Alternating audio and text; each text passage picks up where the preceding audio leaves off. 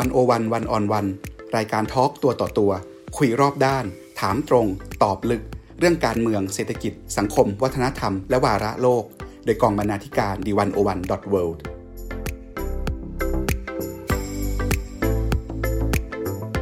สวัสดีครับ คุณผู้ฟังรายการวันโอวันวันออนวันวันนี้ผมทิติมีแต้มจะชวนคุณผู้ฟังย้อนลำลึก 10 ปี เหตุการณ์สลายการชุมนุมคนเสื้อแดง มื่อเดือนเมษาพฤษภาปี 2553 ครับ วันนี้แขกรับเชิญของเราคือ สมบัติบุญงามอนงหรือบกไรจุดนะครับ นักกิจกรรมทางสังคมการเมือง หนึ่งในคนที่ออกมาต่อต้านรัฐประหารตั้งแต่ปี 2535 แล้วก็มา 2549 แล้วก็มาล่าสุด 2557 เป็นหนึ่งในคนที่สร้างนวัตกรรมในการทำกิจกรรมทางการเมืองมากที่สุดคนหนึ่งของประเทศนะครับ ภาพที่สังคมจำได้ชัดเจนก็คือการที่ คุณสมบัติเอาผ้าแดงไปผูกที่สี่แยกราชประสงค์หลังเหตุการณ์พฤษภาห้าสามแต่ว่าต้นทุนเหล่านี้ก็ต้องแลกมากับการที่เขาต้องถูกจับกลุมคุมขังในหลายคดีที่สืบต่อมาจนถึงปัจจุบันนะครับ สวัสดีครับ คุณสมบัติครับ ครับ สวัสดีครับ คุณทิติครับเอ่อเราอยู่ในสายทานของประวัติศาสตร์ ครบรอบสิบปีพอดีที่ คนเสื้อแดงหรือว่าในนามกลุ่มนปชถูกสลายการชุมนุมไปนะครับ ในสายทานประวัติศาสตร์เนี่ยครับ ถามคุณสมบัติว่าอะไรคือสิ่งที่คนเสื้อแดงเรียนรู้บ้างครับก็เรียนรู้ประวัติศาสตร์ของคนอื่นนะครับ ที่ก็บอกว่า ยิงจริงนะครับ ตายจริง แล้วก็พูดถึงเรื่องคำที่เขาพังพูดกันว่า ประชาธิปไตยมันไม่ได้มาโดย โดยเรื่องอะไรโดยง่ายอะ มันมาด้วยจากการ มันไม่ได้ไปจากการร้องขอ มันมาจากการต่อสู้แล้วก็แลกด้วย เลือดเนื้อของประชาชนนะต่อให้แลกแล้วก็ยังไม่ได้ด้วยนะอืมนี่มันเป็นมันเป็นการพิสูจน์หรือสัตพิสูจน์ ตัวหลักตัวความคิดชุดนี้มันยังเป็นจริงอยู่อืม คือนอกจากร้องขอแลกเปลี่ยนไม่ได้มาดีๆ แล้ว แปลว่า ไอความคิดเดิมที่ว่าประชาธิปไตยจะหล่นมาจากฟ้าปกตินี่ อันนี้ลืมไปได้เลยใช่ไหม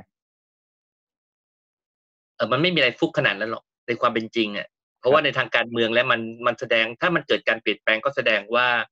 การสนับสนุนทางการเมืองหรือพลังการสนับสนุนของอีกฝ่ายหนึ่งมันได้รับการชัยชนะ มันถึงจะเกิดสิ่งนั้นได้ ครับ มันไม่ได้หล่นมาจากฟ้าที่ไหนหรอกมันเกิดจาก พลังและพลังพลังที่มันหรือความชอบธรรมที่มันสูงพอที่ทำให้ให้ปรากฏการณ์นั้นมันเกิดขึ้น ครับครับ บทเรียนใหญ่ที่คุณสมบัติคิดว่าคนเสื้อแดงและสังคมไทยได้รับคืออะไรครับ ถ้าเป็นถ้าเป็นทั้งสังคมนะครับ คือความรุนแรงมันไม่ได้ให้ประโยชน์กับใครครับส่วนตัวนะผมก็คิดว่าไม่ได้ไม่ ผมว่าว่าแม้แต่คุณอภิสิทธิ์ก็ไม่ได้ประโยชน์ คือถ้าบวกลบคูณหารกันแล้วนะครับ สังคมได้ประโยชน์ไหมไม่ได้ประโยชน์ ไม่ได้ประโยชน์ แล้วก็บอบช้ำกันมาหลายปี แล้วดูคนอย่างคนคนก็ยังคนที่อยู่ในเหตุการณ์ก็ยังลืมไม่ได้ก็ไอ้ที่เราเห็นเรื่องเลเซอร์ที่ไปไอ้โปรเจคเตอร์เลเซอร์ที่ไปฉายกันอยู่บนบนตึกอะไรเงี้ยครับล่าสุดอืมก็สะท้อนให้เห็นว่ามันคนมันจะเขา เขาขอเรียก เรียกค่าใช้จ่ายอะมันไม่ใช่ค่าใช้จ่ายแบบเป็นเป็นเงินทองนะ แต่ว่ามัน มันมีคนเป็นหนี้อะครับ ครับ เป็นหนี้ชีวิตกันอะไรเงี้ย มันมันมีการทวงถาม ทวงหนี้กันอะยังยังทวงหนี้กันอยู่แม้ว่าจะรู้รู้ว่า ไอ้คนที่เป็นหนี้อยู่ก็จะชักดาบหรือไม่สนใจ แล้วก็บอกว่าเขาไม่ได้เป็นหนี้ครับครับอืม ไม่มีใครได้ประโยชน์บทเรียนใหญ่ของของสังคมไม่แต่ทหารนะผมก็ไม่เชื่อว่าเขาจะได้ประโยชน์ ไม่ว่าใครก็แล้วแต่ต้องบอกใครสักคนหนึ่งที่ได้ประโยชน์ผมยังนึกไม่ออกเลย แต่ถามว่าใครเสียหนักที่สุดอะนั่นแหละ ผมผมอาจจะพอบอกได้ว่าใครเสียเสียหายมากที่สุดครับครับ เท่าที่เท่าที่ข้อมูลแล้วก็ประสบการณ์ที่ที่เราเห็นตลอดสิบปีที่ผ่านมา คนเสื้อแดงก็ถูกคดี มาตลอดหลังจากเหตุการณ์ที่เกิดขึ้นเนี่ยคุณสมบัติคิดว่าคดีความต่างๆ หรือว่าอาจจะรวมไปถึงการสูญเสียญาติพี่น้อง บาดเจ็บกลายเป็นคนทุพพลภาพ จนมาถึงปัจจุบันเนี้ยคิดว่าการกระทำความด้วยความรุนแรงของรัฐเนี่ย สามารถจะหยุดขบวนการแบบคนเสื้อแดงได้ไหมครับ ภาพในอนาคตที่ชนชั้นนำกลัว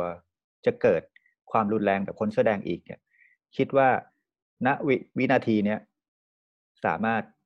สามารถยุติภาพเหล่านั้นไปได้หรือยังครับ คือผมคิดว่าคนที่ใช้กำลังในวันนั้นเนี่ยเขาต้องการยุติการชุมนุม ทีนี้เขามันมีสองทางนะ วันนั้นเนี่ยถ้าเราทบทวนสิบปีมันมีสองทาง หนึ่งก็คือผู้มีอำนาจตอนนั้นเนี่ยตอบสนองต่อข้อเรียกร้องของประชาชนคำถามก็คือว่าข้อเรียกร้องประชาชนในเวลานั้นคืออะไร ก็คือทำให้ให้คุณอภิสิทธิ์ยุบประกาศยุบสภา ซึ่งเป็นข้อเรียกร้องและซึ่งซึ่งเป็นข้อเรียกร้องที่เคยเกิดขึ้นในรัฐบาลจำนวนมากบิ๊กจิ๋วก็โดนใช่ไหมครับ หลายหลายหลายคนถูกถูกถูกการถูกการเรียกร้องให้มีการยุบสภาหรือลาออก ครับคุณอภิสิทธิ์ปฏิเสธ วิธีการที่จะหยุดการชุมนุมโดยการยุบสภา แต่เลือกที่จะใช้วิธีการสลายการชุมนุมแทน ก็แน่นอนครับ ก็ทำให้ม็อบมันจบ มันมันอย่างน้อยออกจากถนนไปไปได้หลาย ได้เป็นเดือนอะ ครับ แล้วก็กลับเข้ามาใหม่อีกทีหนึ่งในรูปแบบของที่เรียกว่าแฟชม็อบ นะครับ หลังจากนั้นอีกสี่เดือนทุกวันที่ก็จะมีแฟชม็อบกันนะครับ ต่อเนื่องทุกสัปดาห์ ทีนี้โอเค แล้วก็คลี่แล้วก็เคลื่อนตัวไปคลี่คลายกันไปนะนะถามว่ามันจะ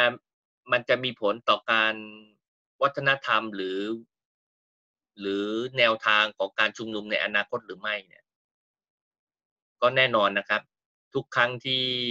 สมัยรุ่นผมเนี่ยนะพ่อแม่ผมเนี่ยเวลา ก็เห็นว่าลูกหลานไปทำกิจกรรมเนี่ย รุ่นพ่อคนรุ่นพ่อแม่ผมก็จะบอกลูกหลานบอกว่าอย่าไปยุ่งเกี่ยวกับกันเพราะว่าพ่อแม่ผมเคยเห็นเหตุการณ์หกตุลาอืม ครับ ดังนั้นเนี่ย คนที่อยู่ในยุคสมัยของปีห้าสามก็ย่อมมองเห็นว่ารัฐไทยเนี่ย อาจจะใช้วิธีการเช็คเช่นเดียวกับเหตุการณ์ปีห้าสามกระทำต่อลูกหลานของเขา แต่ถามว่ามันจะเกิดเหตุการณ์ปีหกห้าปีเจ็ดศูนย์หรือเปล่า อันนี้ไม่รู้นะครับ แต่ว่าถามว่ามันมันอยู่ในใจมีความกังวลไหม ผมก็คิดว่าผู้คนก็คงกังวล ครับ ครับ ทีนี้มันจะมีผลต่อยังไงครับ ต่อการชุมนุมหรือไม่ ผมคิดว่ามันอาจจะมีผลอยู่บ้าง แต่ว่ามันจะไม่มีผลในระดับที่ที่ปิดกันคือมันปิดกั้นไม่ได้ มันมันมันปิดได้ระดับนึงมันเหมือนน้าที่คุณพยายามจะขังน้ำไว้ แต่ว่าถ้ามันมีปริมาณน้ำเพียงพอมันสะสมไปเรื่อยๆ มันจะเกิด มันจะเกิดมวลมหาศาลแล้ว ต่อให้มันเป็นอะไรที่มันมนุษย์สร้างไว้มันก็จะพังทลายลงมาได้ ครับ ดังนั้น เวลามันมีราคาของมันเหมือนกันในการที่คุณจะควบคุมพลังความโกรธแค้นของประชาชน แต่ว่าถ้าคุณไม่ไปแก้ปัญหาที่ชนวนเหตุของความโกรธแค้นนั้น วันหนึ่งมันคุณจะต้องจ่ายแพงมากเลย แล้วมันจะเป็นอะไรที่มันมันมันมันชะลอไม่ได้แต่ดูเหมือนในเชิงข้อได้จริงทางประวัติศาสตร์ฝ่ายรัฐเองหรือชนชั้นนาเองก็ก็ไม่ได้รู้สึกแคร์ว่าจะต้องจ่ายแพง เพราะว่า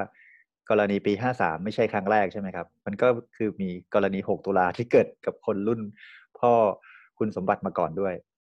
ผมว่าผมว่ามีการจ่ายนะแต่ไม่ได้จ่าย อาจจะจ่าย อาจจะจ่ายไม่แพงในระดับที่เขาจ่ายไม่ได้ครับผมคิดว่ามีการมีค่าใช้จ่ายมีค่าใช้จ่ายอยู่อย่างน้อยสุดก็ ความรู้สึกนึกคิดที่ผมมีต่อคุณอภิสิทธิ์หรือคนฝ่ายการเมืองอย่างพรรคประชาธิปัตย์คือคุณดูพรรคประชาธิปัตย์ตอนนี้มัน ผมบอกไม่ถูกนะมันมันมันแย่มาก หรือบุคคลทางการเมืองจำนวนมากที่ถูก ถูกลดทอนนะครับ ความน่าเชื่อถือ หรือแม้แต่ศรัทธาที่มีต่อกันอะไรเงี้ย ก็ถูกลดทอนไปจำนวนมากครับผมผมคิดว่าคนที่เกี่ยวข้องที่คาดว่าเกี่ยวข้องกับการสนับสนุนหรือเข้าไปเป็นผู้กระทำในปีห้าสามเนี่ย สูญเสียศรัทธาไปเยอะมากครับผู้คนสูญเสียศรัทธาต่อคนกลุ่มนี้ไปเยอะมากอืมครับครับ เดี๋ยวก่อนที่เราจะคุยไปในอนาคตไปเรื่อยๆ ผมอยากชวนคุณสมบัติย้อนไปอดีตนิดนึงว่า ในการชุมนุมใหญ่ขนาดนั้นเนี่ยสิบปีที่ผ่านมา อะไรคือภาพความประทับใจในส่วนตัวของคุณสมบัติที่ที่ได้ร่วมเป็นหนึ่งในขบวนการณวันนั้นครับ ยังจำภาพตัวเองที่ได้ตัดสินใจร่วมขบวนไปด้วยได้ไหมครับ ก็วันที่ จริง ๆ ภาพตั้งแต่วันที่ประชาชนเดินทางมาจากต่างจังหวัดเข้ามาในเมืองอือฮึก็น่าตื่นเต้นมากนะในมุมมองผมนะ ผม ผมเคยคิดว่ากรุงเทพเนี่ย มันเป็นพื้นที่ของของมันเป็นพื้นที่ มันคล้ายๆหมู่บ้านจัดสรรน่ะอือฮึแล้ว คนอื่นก็เข้าไม่ได้อะ มันผู้อื่นก็เป็นแค่แบบเข้าไปนิดๆหน่อยๆเลยแต่มันมันเป็นเมือง มันมันอยู่ดีมันก็มีคนบ้านบ้านนอกคนต่างจังหวัดไหลเข้ามาเต็มเมืองเลย มันเป็นเรื่องอัศจรรย์มากเลยที่มันมีภาพแบบนั้นนะมา ไม่ได้มาในลักษณะมาขอทำงานด้วยนะมามามาในสถานะว่าเขาเป็นเจ้าของประเทศนี้แล้วก็แม้แต่เจ้าของกรุงเทพด้วยอะไรอย่างเงี้ยมันมันเป็นภาพที่อัศจรรย์มากเลยโอ้โหมันน่าตื่นเต้นมากในวันวันนั้นนะวันแรก ๆ ที่ขบวนใหญ่มาเข้าเข้ามานะวันที่หนึ่งครั้งที่หนึ่งนะ อันที่สองก็คือภาพที่ หลังเหตุการณ์เมษาแล้ว แล้วก็มีขบวนการขี่มอเตอร์ไซค์ขี่รถรอบเมืองกรุงเทพ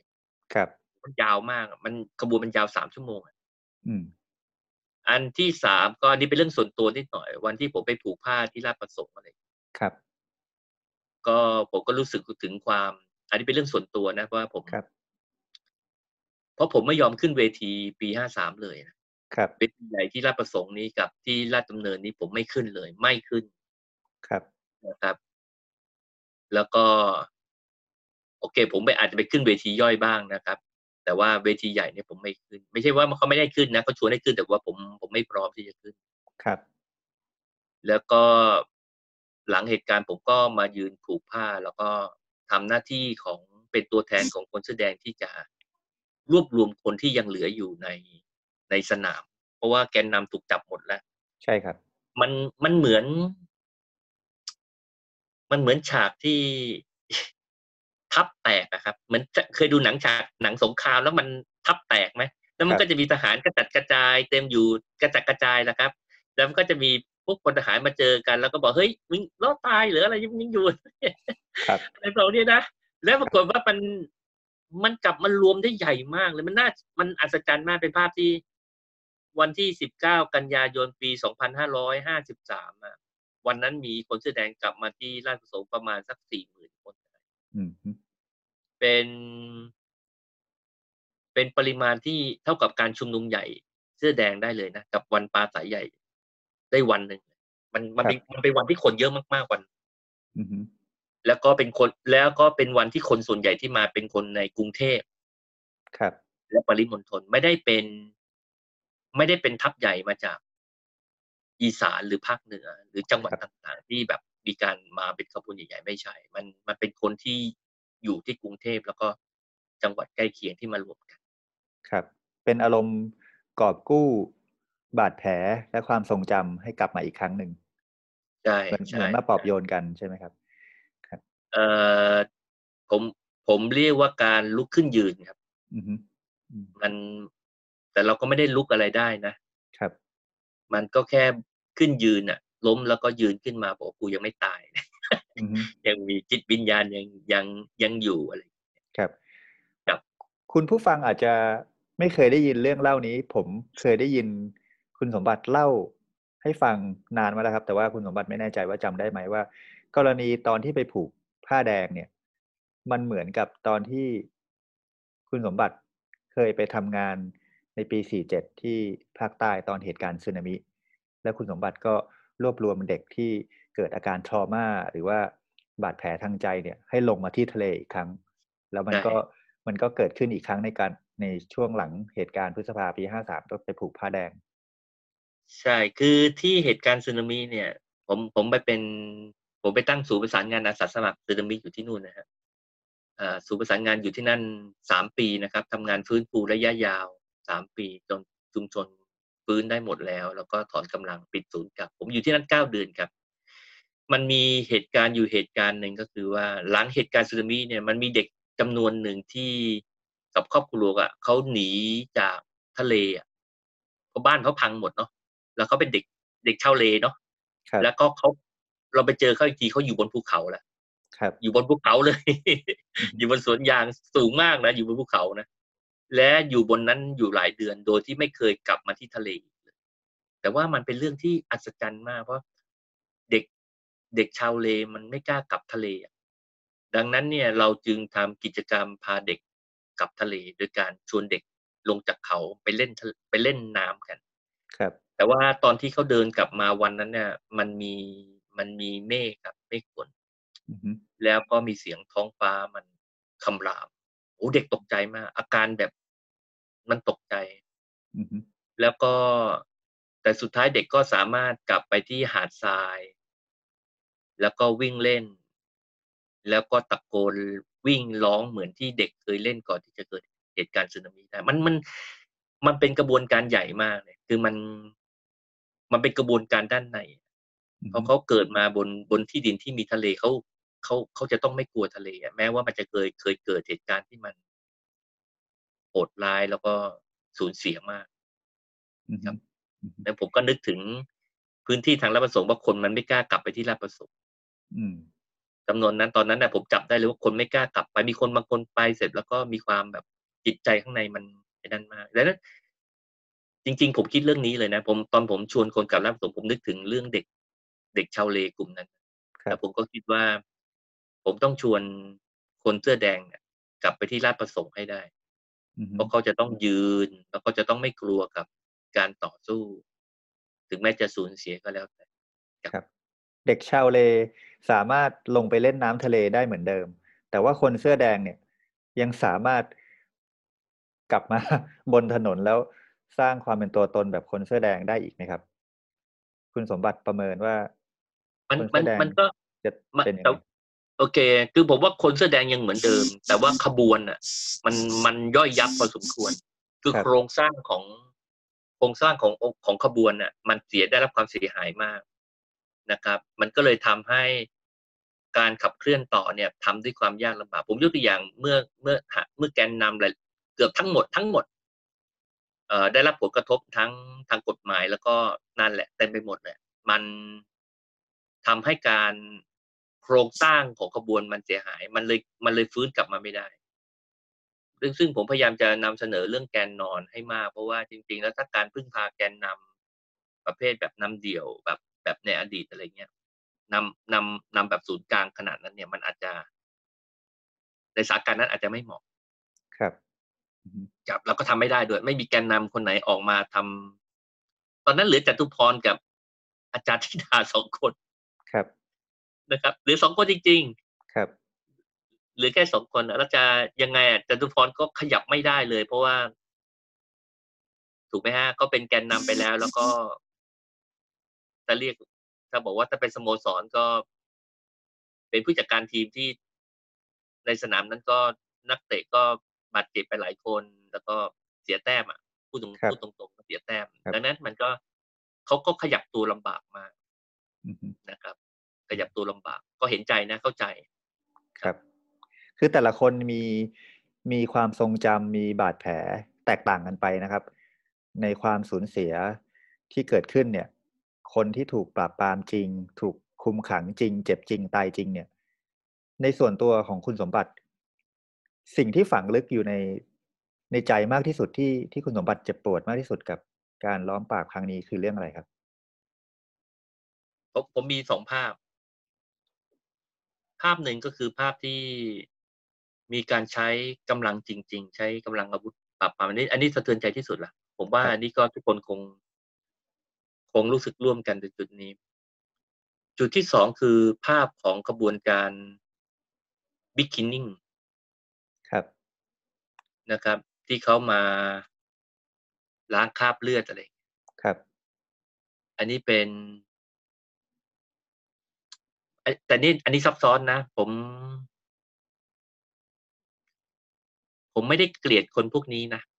ครับแต่ว่าผมรู้สึกเศร้า ว่าทำไมทำไมเขาถึง ถึงรังเกียจผู้คนอย่างเช่นคนเสื้อแดงได้ขนาดนั้นครับทำไมเขาถึง คือกิจกรรม Beginning Day เนี่ยมัน มันล้าง มันเป็นมันเหมือนกิจกรรมล้าง ล้างสิ่งสกปรกอะแล้วก็เลือดของผู้เสียชีวิตเป็นสิ่งสกปรกอะไรเลือดของนักต่อสู้เป็นสิ่งสกปรกอะไรบนแผ่นดินนี้กูต้องล้างมันออกไปในอืมเขาคงไม่เขาคงไม่ได้คิดอะไรขนาดนั้นหรอกโฟโฟเนี่ยเขาไม่ได้คิดซับซ้อนผมผมเชื่อคนพวกนี้เป็นคนใสๆอะไรเงี้ยคนจำนวนมากเป็นคนใสๆเลยใสๆเลยครับ นิ่งๆเลย อยากเห็นบ้านเมืองสะอาด อ่าใช่ใช่ใช่เป็นคนรักความสะอาดหรืออะไรสักอย่างผมไม่รู้นะมือจิตอาสาอะไรทำนองนั้นนะแต่เขาไม่เข้าใจความซับซ้อนนี้เลย มันมันเจ็บปวดมากแต่มันก็จะมีภาพที่สังคมจดจำคนเสื้อแดงอยู่ แล้วก็คงไม่สามารถที่จะล้างออกแม้ว่าจะมี beginning day แล้วคือภาพความหยาบคาย ภาพความก้าวร้าว กระทั่งว่าภาพของ การเป็นกลุ่มคนล้มเจ้าเผาบ้านเผาเมืองเนี่ย ทุกวันนี้คุณสมบัติคิดกับคำเหล่านี้วัฒกรรมแบบนี้ยังไงบ้างครับ คือผมคิดว่าโดยโดยธรรมชาติก่อนว่าม็อบไม่ว่าจะม็อบสีไหนก็แล้วแต่ ธรรมชาติของม็อบเนี่ย มันจะมี จะมีกลิ่นอายเรื่องเรื่องเรื่องเรื่องทำนองเนี่ยอยู่ไม่มากก็น้อยอะอือฮึผมยังนึกถึงม็อบที่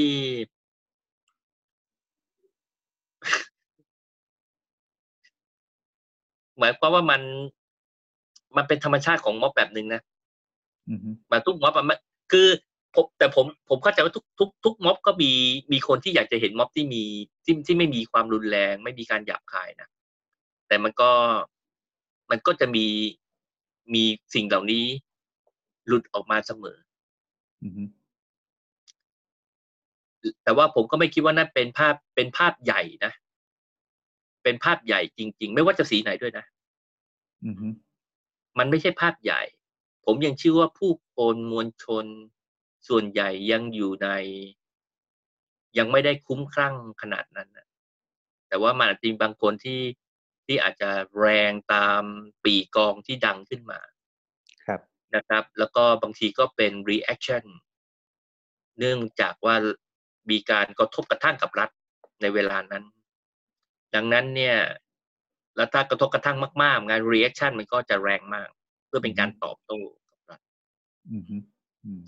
มันเป็นกับดักหนึ่งของ เป็นกับดักของการต่อสู้นะเวลาเราเดินเข้าไปบนสนาม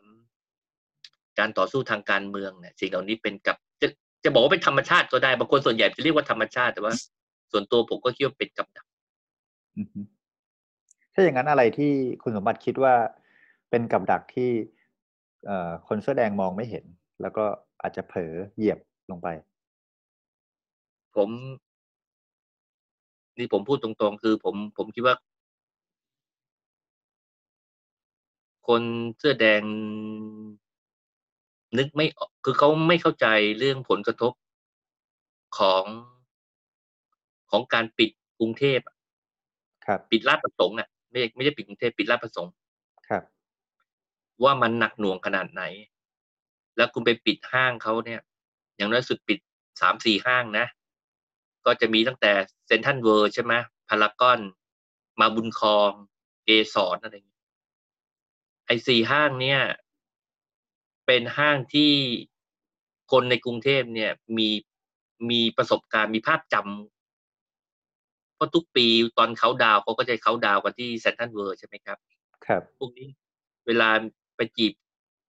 จีบมีแฟนคนแรกก็ หรือไม่ว่าจะแฟนคนที่เท่าไหร่ก็แล้ว แต่ก็จะพาไปที่แต่แถวนี้แหละสามสี่ห้างนี่แหละ ครับนะครับมีทุกคนก็จะมีประสบการณ์แบบนี้ ในพื้นที่แบบนี้แล้ว การชุมนุมคนแสอแดงเนี่ยเป็นชุมนุมในที่ ซึ่งผมเคยเรียกแล้วว่าเป็นมันเป็นพื้นที่ศักดิ์สิทธิ์นะครับ ของคนคนคนกรุงเทพมัน มันเป็นมันเหมือนกับเป็นพื้นที่ทางจิตวิญญาณ เป็นศาสนสถานแบบหนึ่งในในโลกของทุนนิยม ที่ผู้คนจะไปใช้สถานที่นี้ประกอบพิธีกรรมทางทางการบริโภคและทางวัฒนธรรมครับการที่คุณไปปิด ก็ไม่ต่างกับการที่คุณไปปิดวัด ปิดมัสยิด ปิดอะไรอย่างเงี้ยนะผมผมว่ามันคล้ายมากเลย มันคล้ายมากทีเดียวว่ามันมันไม่ได้อยู่ในในมิติของศาสนานะ แต่ว่ามันในในทางคุณค่าบางอย่างเนี่ยผมว่ามันโหมัน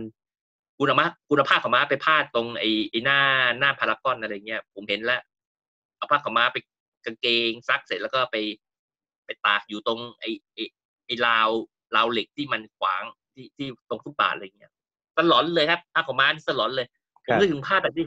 โอ้โห นี่ถ้าคนแม่งมาเดินพารากอนบ่อยๆมาเจอภาพนี้มันจะกรี๊ดไหม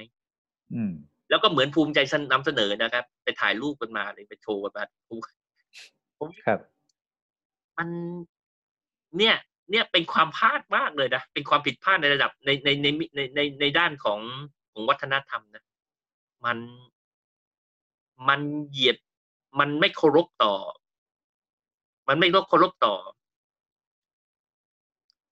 คุณค่าที่คุณค่าในระบบบริโภคนิยมเลยนะ คือคือไม่ใช่แค่เอ่อตากผ้าขาวม้า แต่ว่ามีทั้งทำอาหารอาบน้ำเข้าห้องส้วมส้วมตั้งส้วมมีส้วมด้วยเลยตั้งส้วมกันตรงนั้นเลย ริมถนนเลยหน้า หน้าห้างเลยผมโอ้โหแบบมันชีวิตจะได้เจอภาพแบบนี้หรือว่าที่ตรงนี้มันมันเคยประดิษฐ์เคยถูกสร้างให้มันกลายเป็นแลนด์มาร์กของการ การทำกิจกรรมที่มัน กิริยามที่แสดงถึงความดีกรีของทุนนิยมของการบริโภคนิยมแบบต้องมามาที่นี่ที่นี่เวลาจะจัดอีเวนต์อะไรกูต้องมาจัดที่นี่อะไรเงี้ยมันอ่ามันนะ แต่กิจกรรมคนแสดงเหมือนเข้าไปลื้อไม่ไม่เข้าใจไม่เข้าใจในบ้านเขาใหม่ ไม่ไม่ใช่ แล้วคุณไม่เข้าใจว่านี่มันเป็นมันเป็นที่แบบไหนแล้วมันทำให้คนโกรธมากนะผมว่าคนกรุงเทพโกรธมาก โกรธมากโกรธโกรธมากมายไม่ได้โกรธธรรมดาดาอย่างที่ผมบอกนี่มันศาสนาสถานครับ ครับ เราสามารถมองว่ามันเป็นความตั้งใจของคนเสื้อแดงได้ไหมครับ อาจจะไม่ใช่ ไม่ใช่ความไม่เข้าใจแต่ว่า มันไม่มีวิธีอื่นที่จะต้องเลือกอ่าผมผมผมคิดว่าคนเสื้อแดงเขาไม่เข้าใจเขาไม่ได้คิดอะไรอย่างนี้เลยอะ เขาเขาเขาไม่ได้รู้สึกว่าที่ตรงนี้มันเป็นอะไรพิเศษมันก็เป็นแค่ถนนเส้นหนึ่งมันมองไม่ออกมันมันมันซับซ้อนเกินไปที่เขาจะมอง หรือรู้สึกได้กับ กับสิ่ง ครับ มันไม่ใช่มันไม่ใช่วัดจริง ๆ มันไม่ใช่เทวรูปมันเป็นแค่ตึกรางบ้านช่องอะไรเงี้ย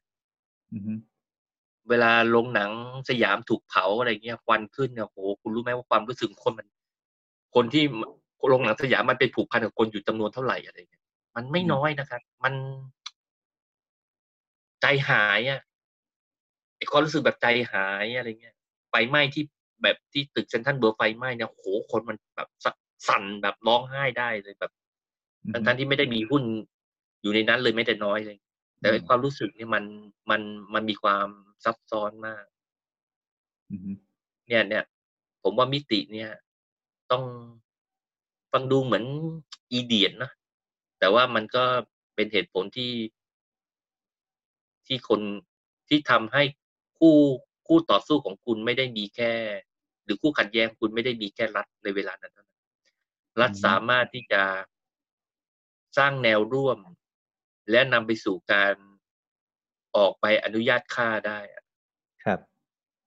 เพราะจริงๆแล้วเนี่ยสอชอในเวลานั้นเนี่ย สามารถที่จะทำการสลายการชุมนุมได้ตั้งแต่ต้นแล้วกำลังที่เขามีคำถามคือทำไมมาถึงปล่อยละเลยอยู่ เพราะว่าโดยกำลังก็พร้อม ทุกอย่างพร้อมหมดเลยเขาขาดอย่างเดียวก็คือความชอบธรรมและการที่จะหาแนวร่วมคือขอรอจนใบอนุญาตนั้นถูก ถูกส่งออกมา คนที่บอกว่า แต่ว่านั่นแหละเขาก็แก้ตัวได้อย่างเช่น ก็มีพระท่านหนึ่งออกมาเขียนคำพูดทำนองเขียนทำนองว่าค่าเวลค่าเวลาบาปกว่าค่าคนใช่ไหมครับ ไม่รู้มันถูกที่ถูกเวลาหรือมีเจตนาอะไรยังไงหรือเปล่านะ แต่ว่าโดย ผมคิดว่าวัฒกรรมนี้ สามารถเป็นตัวแทนความ รู้สึกนึกคิดของคนจำนวนไม่น้อยในกรุงเทพที่สนับสนุนให้รัฐบาลดำเนินการขั้นเด็ดขาดกับผู้ชุมนุมคนเสื้อแดงในเวลา ก็เป็นเหมือนเป็นลาสเซ หรือว่าเซ็นใบอนุญาตสุดท้ายก่อนปฏิบัติการจริง ใช่ เมื่อรัฐ เพราะว่ารัฐจะต้องใช้ปฏิบัติการที่รุนแรงมาก แล้วถ้าไม่ได้รับใบอนุญาตก่อนเนี่ยเขาเรียกกระแสทางการเมืองจะจะจะย้อนกลับอือฮึแล้วเขาจะควบคุมสิ่งนี้ไม่ได้ ครับครับอืมนั่นคือภาพในในอดีตที่เราทบทวนร่วมกัน แต่ว่าผ่านมาจนถึงปัจจุบันเนี่ย เหตุการณ์ทางการเมืองแหลมคมมาตลอดทุกวันเอ่อ มีอุบัติเหตุทางการเมืองเกิดขึ้นเยอะมากนะครับ คุณสมบัติทำความเข้าใจคำว่าตาสว่างในหมู่คนเสื้อแดงอย่างไรครับ ทศวรรษที่ผ่านมาคำคำนี้มันเปลี่ยนไปอย่างไรบ้างไหมฮะตาสว่างก็มีความหมายถึงว่า เราเคยมองไม่เห็นความมันเหมือนอยู่ในในห้องมืดๆหรือในที่มันสลัวสลัวๆใช่ไหมครับ แล้วก็ เราก็คิดอ่านไปเองว่าภาพที่เราเห็นเนี่ย ทั้งหมดของห้องนี้มันเป็นแบบนี้ แต่ว่าถ้าการเกิดปรากฏการณ์ตาสว่างก็หมายความว่าเราสามารถมองเห็น ปัจจัยและตัวละครทั้งหมดในห้องได้เหมือนเหมือนอยู่ดีก็เปิดสวิตช์ไฟในห้องขึ้นมา ครับเลยมันนอนอยู่แล้วมีเสียงก็ก็แก๊กแก๊กเอ๊ะมันเสียงอะไรวะอะไรอย่างเงี้ยครับแล้วมันคิดว่าเป็นนู้นสิ่งนู้นสิ่งนี้อะไรเอ๊ะมันอะไรเนี่ยเสียงอะไร นะครับ ก็เปิดไฟปิดไฟมันก็จะได้เห็นทั้งหมดอะงั้นในภาพก่อนที่เราจะเปิดไฟกับตอนที่เราเปิดไฟแล้วเนี่ยมัน ก็เป็นคนละภาพกันมันก็ทำให้ภาพชัดขึ้น ปรากฏการณ์ตาสว่างก็เป็นปรากฏการณ์ที่ทำให้ภาพชัด และมันทำให้จิ๊กซอว์ทางการเมืองทั้งหลายเนี่ยมันมันมันแจ่มมันแจ่มแจ้งขึ้น ครับ ครับ มีความเข้าใจมากขึ้นถึงความสลับซับซ้อนของของปัญหาทางการเมืองครับ ว่าทำไมยุบสภามันยุบไม่ได้อือฮึเออมันมันยากขนาดนั้นเลยเหรอทำไมอภิสิทธิ์ต้องอือฮึต้องเลือกวิธีการสลายการชุมนุมแทนที่จะทำการยุบสภาครับ แต่นั่นคือนั่นคือภาวะตาสว่างเมื่อปีห้าสามใช่ไหมครับ แต่ทีนี้กรณีปัจจุบันเนี่ยเราเห็นว่าคนอย่างเอ่อแกนนำคนเสื้อแดงไม่น้อยที่ที่มีภาพลักษณ์ของความ hardcore พอสมควรเนี่ย ก็สุดท้ายก็เลือกที่จะไปเอ่อเป็นส่วนหนึ่งของการทำงานกับรัฐบาลที่เอ่อมีเจ้าหน้าที่รัฐจำนวนมากที่เคยปราบปรามเข้ามาเนี่ย ยกตัวอย่างชัดๆ ก็คืออาจจะเป็นเช่นคนอย่างคุณลัมโบอีสานเนี่ย ทุกวันนี้ก็ทำงานในทำเนียบรัฐบาลแล้วเนี่ยไอ้คำว่าตาสว่างที่เคยใช้กันมาในวันนั้น พอมันมาดูเหตุการณ์แบบเนี้ยครับ เราทำความเข้าใจกับมันยังไง คุณสมบัติมองเหตุการณ์แบบเนี้ยแล้วทำความเข้าใจยังไงครับเดี๋ยวผมแยกเรื่อง พี่ลัมโบออกไปก่อนนะครับ แต่ว่าถามว่าสิบปีนี่ตาสว่างเป็นไงเนี่ย ผมคิดว่ามันพื้นที่ที่มันสว่างมันสว่างวาบขึ้นเรื่อยๆ นับวันผู้คนที่มองเห็นปัญหาทางการเมือง ความเชื่อมโยงของกลุ่มพลังอำนาจต่าง ๆ ในสังคมไทยเนี่ยมันชัดเจนขึ้นครับเอ่อเห็นว่าการเมืองไทยมีความสลับซับซ้อนนะครับ ไม่ใช่มีเพียงแค่ บุคคลทางการเมืองแต่ก่อนการเมืองมันเริ่มต้นที่ทั้งหมดเนี่ยทักษิณคนเดียวครับมันตลกมากเลยอะไรเงี้ยแล้วมันก็เริ่ม เริ่มมีตัวละครอื่น ๆ นะหลายครับๆหลาย ๆ ตัวละครแล้วก็เห็นความสัมพันธ์เชิงความสัมพันธ์เชิงอำนาจที่มันเชื่อมโยงกันนะครับอือฮึก็ผมคิดว่าแม้แต่คนรุ่นใหม่อะไรเงี้ยการเลือกตั้งครั้งนี้ก็ทำให้เห็นพลังคนรุ่นใหม่ที่มีความสนใจทางการเมืองมากขึ้น แล้วก็การวิพากษ์วิจารณ์ การอธิบาย โครงสร้างหรือปรากฏการณ์ทางการเมืองก็มีความแหลมคมมากขึ้นเรื่อยๆตามลำดับนะครับ ก็ถือว่าเป็นอีกครั้งที่มันกว้างขวางมากความตื่นตัวทางการเมืองเนี่ยมันขยายลง เมื่อก่อนนี้เสื้อเหลืองมันขยายอยู่ในกลุ่มคนชั้นกลางขึ้นไปใช่ไหมครับ เป็นการตื่นตัวทางการเมืองคนคนชั้นกลางขึ้นไป ส่วนเสื้อแดงก็เป็นการตื่นตัวของคนชั้นกลางลงมาครับนะครับ ตุนกันลงมาโดยฐานล่างข้างล่างนะครับเอ่อเป็นชนคนในชนบท แต่ว่าคนหนุ่มสาวเนี่ยหลับไหลมาทั้งสองสับสองสองขบวนเลยนะครับ นี่นี่ก็เป็นอ่าสัญญาณของคลื่น คนรุ่นใหม่ ที่ส่งสัญญาณแรงเข้ามา เห็นว่ายุคสมัยนี้ก็จะเป็นเป็นยุคของคนหนุ่มสาวแล้ว จะเข้าสู่ยุคสมัยการต่อสู้ของคนหนุ่มสาวครับ แล้วประเด็นคุณลัมโบอีสานเนี่ย หรือว่าตัวละครที่เคยอยู่กับเสื้อแดงแล้วพลิกครัทับนทีเนี่ย คุณสมบัติทำความเข้าใจเรื่องแบบนี้ยังไงครับ ผมพูดตรงๆเนี่ยครับที่จะผมผมผมคิดว่าคุณพี่แลมโบ้แกคงแค่ ตอบสนองต่อ ความเป็นจริงของชีวิตส่วนตัว ครับ แล้วก็ตัดสินใจเลือกที่จะมีชีวิตต่อไป ก็คือครับมีชีวิตรอดครับเป็นแค่การการขับเคลื่อนโดยสัญชาตญาณโดยแท้ ครับครับ ไม่ได้ใช้หลักการอะไรนะครับ จริงๆก็เห็นใจแกนะ เวลาแกอธิบายคุณงามความดีของพลเอกประยุทธ์อะไรอย่างเงี้ยครับ ผมไม่รู้ว่าแกต้องซับซ้อนขนาดไหนอะ ในการที่จะ จะพูดไอ้สิ่งเหล่านี้ออกมาได้ ครับไม่ใช่แต่แต่แต่แต่ก็ทำได้ ผมผมว่าถ้าคนมันเพื่อที่จะมีชีวิตรอดอะไรเงี้ยคือก็ถ้าถอดความเป็นสีออก คุณสมบัติก็มองเห็นความเป็นมนุษย์อยู่ว่ามันเป็นเรื่องที่เข้าใจได้ใช่ไหมครับ จริง ๆ ผมเข้าใจแกนะแต่ว่าผมไม่ค่อยอยากจะพูดถึงเหตุผลที่ทำให้แกต้องเป็นขนาดนี้อะไรเงี้ยครับ ทีนี้เวลาเรามองโดยรวมโดยรวมผมก็สรุปไปแล้วว่า แกแค่ต้องการมีชีวิตต่อไปเท่านั้นเองฮะมีชีวิตรอดต่อไป ครับอืมครับ ก็อาจจะไม่ต่างกับคุณปวินปริปรินาอะไรครับอ่าฮะคนนี้ก็อาจจะมีเหตุผลใกล้เคียงกันมากนะครับ เดี๋ยวสักครับพักใหญ่ๆเราคงอาจจะเข้าใจว่าทำไมปรินาและก็แลมโบ้ถึงเมื่อข้ามฝั่งแล้วต้องเล่นใหญ่ขนาดนั้นครับอืมครับ ทีนี้เวลาเราเรามองเหตุการณ์แบบนี้แล้ว แล้วเราเชื่อมโยงกับภาวะตาสว่างของคนเสื้อแดงเนี่ย บางทีมันอาจจะต้องต้องแยกกันไหมครับ ว่าเราทำความเข้าใจมนุษย์ก็คงต้องสวมแว่นตาอย่างหนึ่งทำความเข้าใจปรากฏการณ์ทางการเมืองเรื่องตาสว่างก็ก็ต้องใช้แว่นตาอีกแว่นหนึ่งไอการตาสว่างของคนเสื้อแดงตลอดสิบปีที่ผ่านมาเนี่ย มันมันคนละเรื่องกับภาพของการไม่ชุมนุมแล้ว มันมันไม่เกี่ยวกันใช่ไหมครับตาสว่างก็ตาสว่างไป ส่วนจะชุมนุมไม่ชุมนุมมีขบวนหรือไม่มีขบวนนั้นเป็นอีกเรื่องหนึ่งผมผมผมผมไม่ใช้คำว่าตาสว่างนะแต่ว่าผมใช้คำว่าการตื่นตัวทางการเมือง ครับ ทีนี้คนมันเคยผ่านกิจกรรมทางการเมืองมาโชคโชนสักขนาดนั้นนะเวลาเขาจะโดดเข้าไปร่วมกิจกรรมใด ๆเขาต้องคำนวณแล้วว่าประเมินแล้วว่านี่มันเป็นการลงทุนที่คุ้มค่าและมีโอกาสมีความเป็นไปได้หรือไม่ ครับ อันเนี้ยอันนี้เป็นเป็นประเด็นดังนั้นมาต้องรอ รอศักยภาพใหม่ เพราะว่าศักยภาพเดิมก็ถือว่าใหญ่โตแบบมีศักยภาพสูงมากแล้วนะครับขบวนที่ผ่านๆมานี่มันถือว่าเป็นศักยภาพใหญ่มากแล้ว ก็ยังไม่สามารถฝ่าแนวรับของอีกฝ่ายหนึ่งได้ ครับครับแถมยังสร้างความเสียหายจำนวนมากดังนั้นถ้าจะมีใครนำขบวนอีกรอบหนึ่งก็จะต้องเป็น เป็น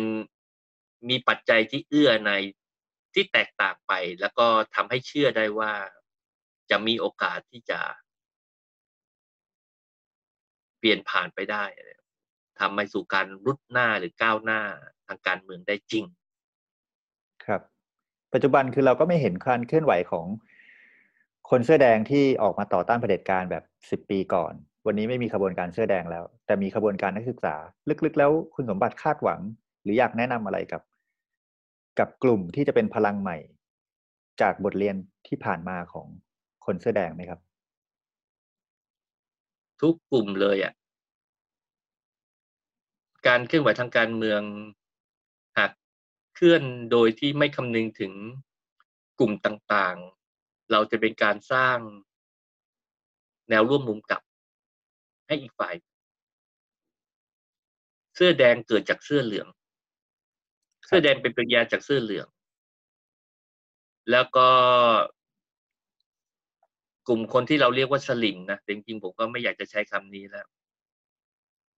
ก็เป็นปฏิกิริยาต่อการเป็นเป็นปฏิกิริยาของของเสื้อแดงครับเสื้อแดงสร้างสลิมครับนะครับ ดังนั้น ดังนั้น ขบวนการนักศึกษาต้องระมัดระวัง การสร้างแนวร่วมมุมกับ ให้มาก เพราะว่าผู้ต่อสู้ของคุณจะใช้แนวร่วมมุมกับ ในการใช้กำลังเหล่านี้ รวนเขาทำการแจมมิ่งการสื่อสารของการรวบรวมการสื่อสารคุณจะทำให้กระบวนงงงงงวย ครับ นะครับ แล้ว แล้วรัฐก็จะใช้ความชอบธรรมเนี่ยกระทำต่อคุณอีกทีนึงในภายหลัง ดังนั้น พื้นที่การต่อสู้ที่แท้จริง ไม่ใช่ ไม่ใช่บนถนน สนามต่อสู้ที่แท้จริงก็คือการรับรู้และวิธีคิด ความเข้าใจและระบบคุณค่า ในทางการเมือง ซึ่งมันอยู่ในหัวของคนของคนไทย ดังนั้น นี่ต่างหากที่เราจะต้องต้องทำส่วนปฏิบัติการ การชุมนุมมันเป็นการมันเป็นแค่เครื่องมือหนึ่งที่จะเรียกร้องทำให้เกิดความสนใจแล้วเราต้องทำการสื่อสารกับสังคมครับ ทั้งวิธีคิดทั้งปฏิบัติการที่คุณสมบัติว่าเมื่อกี้นะครับ มันความยากมันอยู่ตรงไหน ความท้าทายมันอยู่ตรงไหน ถ้าพูดกันตรงไปตรงมาคือ โจทย์ของการไล่เผด็จการวันนี้มันอยู่ตรงไหน เพราะว่าเราต้องเผชิญทั้งโควิด เผชิญทั้งกฎหมายเผชิญทั้งแก๊สน้ำตาและกระสุนจริง คุณสมบัติเห็นโจทย์ใหม่ๆ นวัตกรรมใหม่ๆ บ้างไหมครับ คือโดยปกติแล้วเนี่ยรัฐบาลแบบแบบคุณประยุทธ์นี้ไม่มีสิทธิ์ที่จะขึ้นมาเป็นรัฐบาลได้ แต่นี้โจทย์ว่าถ้าคุณอยากอยากจะเปลี่ยนรัฐบาลเนี่ยเมื่อก่อนมีคนถามผมเรื่องนี้แหละ แต่ว่าผมผมคิดว่าคนไทยเกลียดคุณประยุทธ์ไม่พออือ ประยุทธ์ก็อาจจะไม่ใช่ไม่ไม่ใช่ประยุทธ์นะไม่ใช่ประยุทธ์ในฐานะที่เป็นนายประยุทธ์ แต่ว่าเป็นในฐานะที่เขาเป็นผู้มีอำนาจอะไรเงี้ยหรือเป็นตัวแทนของคนที่ใช้อำนาจแบบนี้ คนไทยเกลียดสิ่งนี้ไม่เพียงพอ จริง ๆ เยอะนะแต่ว่าไม่พอ ครับ มันไม่เหมือนในพม่าเลยคนพม่ามันไม่พอใจรัฐบาลทหาร อย่างรุนแรงเลยครับ เพียงพอเลยไปเปลี่ยนแบบเพียงพอ มันมันมันมีมันต้องการปริมาณที่มากกว่าครึ่งอย่างอย่างล้นหลามอันนี้คือเป็นเงื่อนไขทางทางปริมาณ แล้วเงื่อนไขของทางคุณภาพมันขึ้นอยู่กับอะไรครับ ก็ก็คุณภาพด้วย เมื่อเมื่อคุณภาพถึงจุดหนึ่งปริมาณมันก็จะรับกันไป มันเป็นทั้งคุณภาพปริมาณ มันไม่มันไม่ได้ตัดขาดกันอะไร เมื่อเมื่อปริมาณมาถึงจุดหนึ่งคือเดียวกัน คุณภาพทางคุณภาพทางความคิดของประชาชนที่มันสูงขึ้นนะมันก็จะนำไปสู่ปริมาณของประชาชนที่ ที่เป็นแนวร่วมกลุ่มนี้มากขึ้นนะครับ และเมื่อปริมาณของประชาชนที่ต้องการที่จะสร้างประชาธิปไตยหรือล้มล้างเผด็จการเนี่ย มันมีมากพอปุ๊บมันก็จะผลักเองครับทำให้พื้นที่ยืนของ ด็จการมันหดแคบลงเรื่อยๆจนนำไปสู่การไม่มีพื้นที่ยืน ก็มีการปรับเปลี่ยนรัฐบาลหรืออะไรก็แล้วไปครับ แต่มันต้องเยอะกว่าคือถ้าเอาเอาหลักรัฐธรรมนูญมาจัดก็ต้องเยอะกว่าสามในสี่ครับ ครับ เอคำถามสุดท้ายนะครับ เราก็พอสมควรกับเวลาที่คุยเรื่องหนึ่งทศวรรษของการล้อมปราบมาเนี่ย แต่ว่า เหตุการณ์นั้นมันไม่ได้หยุดอยู่แค่นั้นนะครับ การเมืองไทยก็เดินหน้ามาจนสิบปี เดินหน้ามาได้ ผ่านอะไรมาเยอะ ในส่วนตัวของคุณสมบัติเองมองเห็นอะไรที่เซอร์ไพรส์คุณสมบัติมากที่สุดสำหรับการเมืองไทยครับ ผมว่าอนาคตใหม่น่าจะเซอร์ไพรส์ที่สุด ครับแต่วันนี้ถูกจุดไปแล้วก็เป็นธรรมดาเขาจะเข้าไปทำลายขบวนกลไก เขาจะต้องทำลายกลไกโครงสร้างและกลไกรวมถึงแม่ทัพใหญ่ มันเป็นวิธีการปกติเวลาเขาทำทหารก็ทำสงครามเขาก็ไปดูว่าโครงสร้างนี่เป็นยังไงก็พยายามจะย่อยสลายโครงสร้างเอ่อมันก็ไม่ได้ไม่ได้แปลว่าไม่มีทางไปนะมันก็ยังคงไปของมัน แต่ว่ามันจะเข้มแข็ง เดินได้ตรงๆตามตามที่เขาอยากจะเดินในตอนต้นมันก็เดินไม่ง่าย เส้นทางก็ยากลำบาก แต่ว่าการเกิดของอนาคตใหม่ การเลือกตั้งครั้งนี้อะไรเงี้ยผม ผมประทับใจมาก ผมประทับใจปรากฏการณ์อนาคตใหม่มากเซอร์ไพรส์มาก ครับ การการถูกทำลายไม่แปลกใจแต่เซอร์ไพรส์ที่มันเกิดขึ้นมาแล้วใช่ไหมครับเซอร์ไพรส์ที่เขาเขาเขามีคนสนับสนุนเยอะขนาดนั้นอะไรอย่างเงี้ยคนหนุ่มสาวออกมาเยอะขนาดนั้นนะผมผมแปลกใจ ผมผมแปลกใจมากเลยเป็นแบบ โอ้โห แล้วเขาสามารถพาคนที่ไม่เคยร่วม หรือเห็นชอบกับขบวนการเอาพูดตรงอย่างตรงไปตรงมาคือไม่เห็นด้วยกับเสื้อแดงอะไรอย่างเงี้ยหรือแม้แต่คนคนที่เคยไปเป่านกหวีดอะไร ก็ข้ามฝั่งมาสนับสนุนอนาคตใหม่จำนวนมาก อย่างมีนัยสำคัญได้เลยภูมิพูดได้เลยว่าอนาคตใหม่เป็นตัวย่อยสลายขั้วเหล่านั้นเอาจริง ๆ แล้วมัน ทำลายขบวนนกหวีดเลยนะครับผมครับอนาคตใหม่เนี่ย เป็นตัวทำลายนกหวีดเลยขบวนนกหวีดแตกละเอียดยับเลยยับถ้าเสื้อถ้าเสื้อเหลืองสร้างเสื้อแดง เสื้อแดงสร้างสลิมสลิมพัฒนามาเป็นนกหวีดนกหวีดก็คือสร้างอนาคตใหม่อย่างนี้ได้ไหมครับ ไม่ใช่อานกหวีดสร้างอนาคตใหม่ไหมไม่อะนกหวีดสร้างนกหวีดสร้าง สร้างรัฐบาลประยุทธ์แล้วรัฐบาลประยุทธ์สร้างอนาคตใหม่ อืมอ๋อมีข้อต่อรัฐบาลประยุทธ์นิดหนึ่งเพราะว่าเพราะอนาคตใหม่ไม่พูดเรื่องนกหวีดนะ มันพูดแต่เรื่องประยุทธ์ครับ อืมแต่ว่าวันนี้ไม่มีอนาคตใหม่แล้ว ผมถามคำถามสุดท้ายว่าพักเกลียนที่คุณสมบัติสร้างมาเนี่ย ยังจะพอมาชดเชยความรู้สึกหรืออารมณ์ของคนจำนวนมากที่ผิดหวังกับการเมืองไทย หลังจากอนาคตใหม่ถูกยุบได้ไหมครับ ยังไม่ได้ ผมผมมีเวลา 20 ปีผมมีเวลา 20 ปี ผม ผมผมดูอยู่นะ แต่ว่ายังไม่ใช่วันของพักเกลียนในเวลานี้ ไม่ใช่เลย ผมไม่มีศักดิ์มันลุรัฐมนูญแบบนี้ทำให้เรา เราทำเราทำการเมืองแบบนั้นไม่ได้ ถ้าพักเกลียนจะมีที่นั่งในทางการเมือง แบบ แบบมีพลัง ซึ่งไม่ใช่มีแค่แบบสสปัดเศษนะสสปัดเศษมัน ไม่รู้จะเข้าไปทำไมพูดตรงๆนะ สมมุติผมเข้าไปได้มันก็ มันเป็นแค่สีสันนะมันมันมันไม่สร้าง มันไม่สร้างอะไร ครับ แล้วก็โอเคมันก็สร้างอยู่สีสันนะแต่ว่าถึงขนาดพักเกลียนมันจะมีมีปริมาณได้เนี่ยผมคิดว่าต้อง ต้องเปลี่ยนให้ระบบการเลือกตั้งเป็นเป็นแบบสองใบอะ เพราะว่าผมไม่มีตังผมไม่มีผมไม่มีกำลังคนที่จะไปตั้งปฏิรีไอ้ตั้งสำนักงานสาขาในจังหวัดต่างๆ มากมายขนาดนั้นตามกฎหมายรัฐนูนฉบับนี้